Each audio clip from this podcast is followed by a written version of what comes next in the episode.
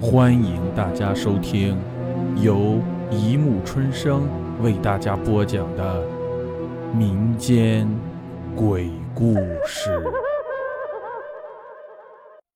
第二百零六集：买藕招来邪物。不知什么时候，高飞的家旁多了一个做木偶的老人。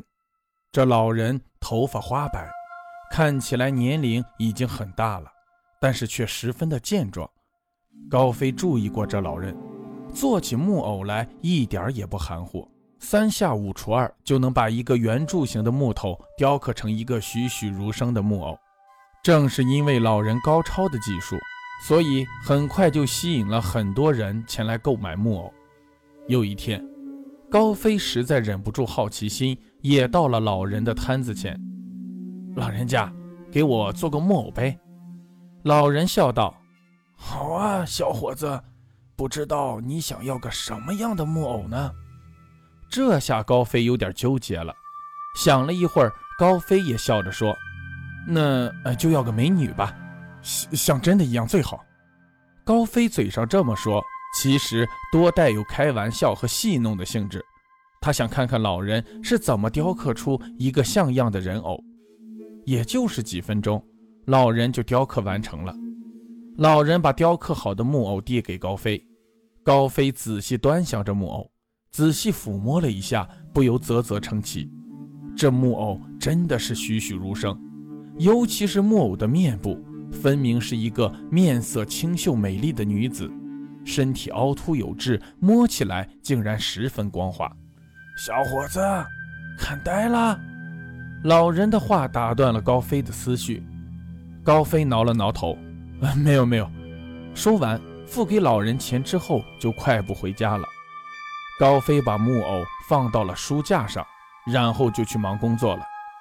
转眼就到了夜晚，高飞已经累得精疲力尽，一下子躺在床上就睡着了。不知怎么的，高飞就醒了过来，发现自己睡在了一个装饰非常华丽的床上。高飞揉了揉眼睛，发现自己身处的也不是自己的房间。夫君，你醒了！一个声音吓了高飞一跳。高飞这才注意到身边睡了一个身着古装的美丽女子。这女子好像在哪里见过。你是？高飞疑惑地问道。夫君，你怎么能把我忘了呢？是你把我带回来的呀。女子故作伤心状。高飞想了一想，这才想起这女子跟自己带的木偶的面容有几分相似。没等高飞多思考，这女子便一下子搂住了高飞。夫君，你想什么呢？夫君正是血气方刚的年纪，于是他一下子就扑倒了这女子。第二天，高飞睁开眼，他揉了揉太阳穴，感到异常的劳累。高飞醒来，才发现。昨天这一切都是做梦，他还是睡在自己原来的床上。唉，高飞叹了口气，昨天这梦好真实，像真的一样。要是这女的是真的就好喽。可是高飞没想到，这一天晚上他又梦见了这女子，在梦里又和女子缠绵起来。高飞发现，他每天晚上都能梦见这女子。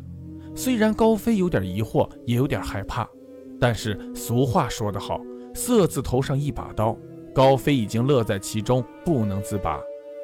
但是渐渐的，高飞发现自己的身体越来越差。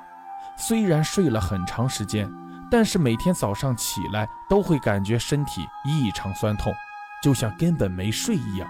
高飞也去医院看过，医院的检查是营养不良，叫他自己买一些补品。高飞听医生这么说，也就没有继续在意这件事。又是一晚缠绵，高飞搂着女子在床上聊天。女子温柔地说道：“夫君，真想你一直陪我。”高飞笑着说：“我这不是每天都陪着你吗？”女子突然面露伤心神色：“实话跟你说，夫君，我其实已经死了好几百年了。”这几百年没人陪我，我真的好孤独，好寂寞。你不怕我吗？高飞回道：“哎，我才不在乎这些呢！我喜欢你，不管你变成什么样，我都喜欢你。”真的吗？女子十分高兴。那你愿意永远陪着我吗？当然，当然，此生只爱你一个。”高飞笑道。“哇，真的好开心啊！”女子笑了起来。咔咔咔，一阵骨头碎裂的声音。这女子笑得嘴越来越大，仿佛下巴就要掉下来一般，嘴里的鲜血噼里啪啦的滴了下来。你，你怎么变成这样了？高飞惊恐的一下子跳下床。你不是说你喜欢我吗？每个字从女子的嘴里说出，都夹杂着骨头碎裂的声音。不，你你你你你是鬼！救救命啊！高飞大叫一声，从梦里醒了过来，衣服已经被汗水打湿。高飞看了看书架上的木偶，木偶静静地躺在那里，保持着原本的笑容。高飞迅速起床，带上木偶就出门了。他要找做木偶的老人问清一切，但是老人没有像往常在那里做木偶，他今天不在。高飞很是惊恐，他找了个机会。把木偶扔在了离家较远的一个垃圾车里，眼看着垃圾车越走越远，高飞松了一口气。回到家，高飞却大吃一惊，这木偶还是静静地躺在他的书架上。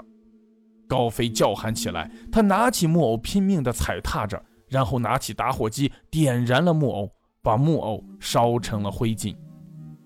高飞喘着粗气，心想。这下应该解决了。正当高飞暗暗窃喜的时候，空荡的房间里突然响起了凄厉的叫喊：“负心汉，说好一直陪我的呢？我要你一直陪我！”高飞一下慌了神，惊恐地说道：“求求求求你了，我我色欲熏心，我该死，我该死，放放过我吧！”声音戛然而止，这下高飞可以松一口气了。因为这女子好像真的走了，一切仿佛又回到了平常。第二天，高飞像往常一样出门，他发现老人又在那里做起木偶来。高飞有点生气，走上前去质问老人起来：“老家伙，你这是要害我呀？”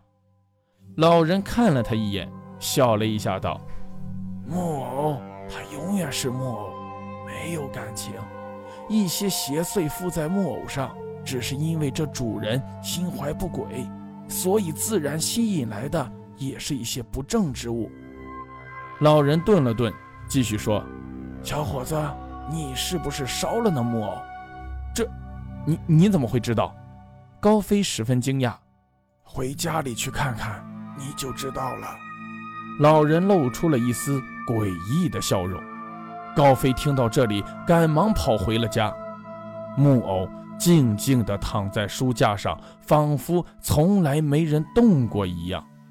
高飞又跑回了老人卖木偶的地方，老人又一次的不见了。这一次，老人不会再回来了。好了，故事播讲完了，欢迎大家评论、转发、关注。谢谢收听。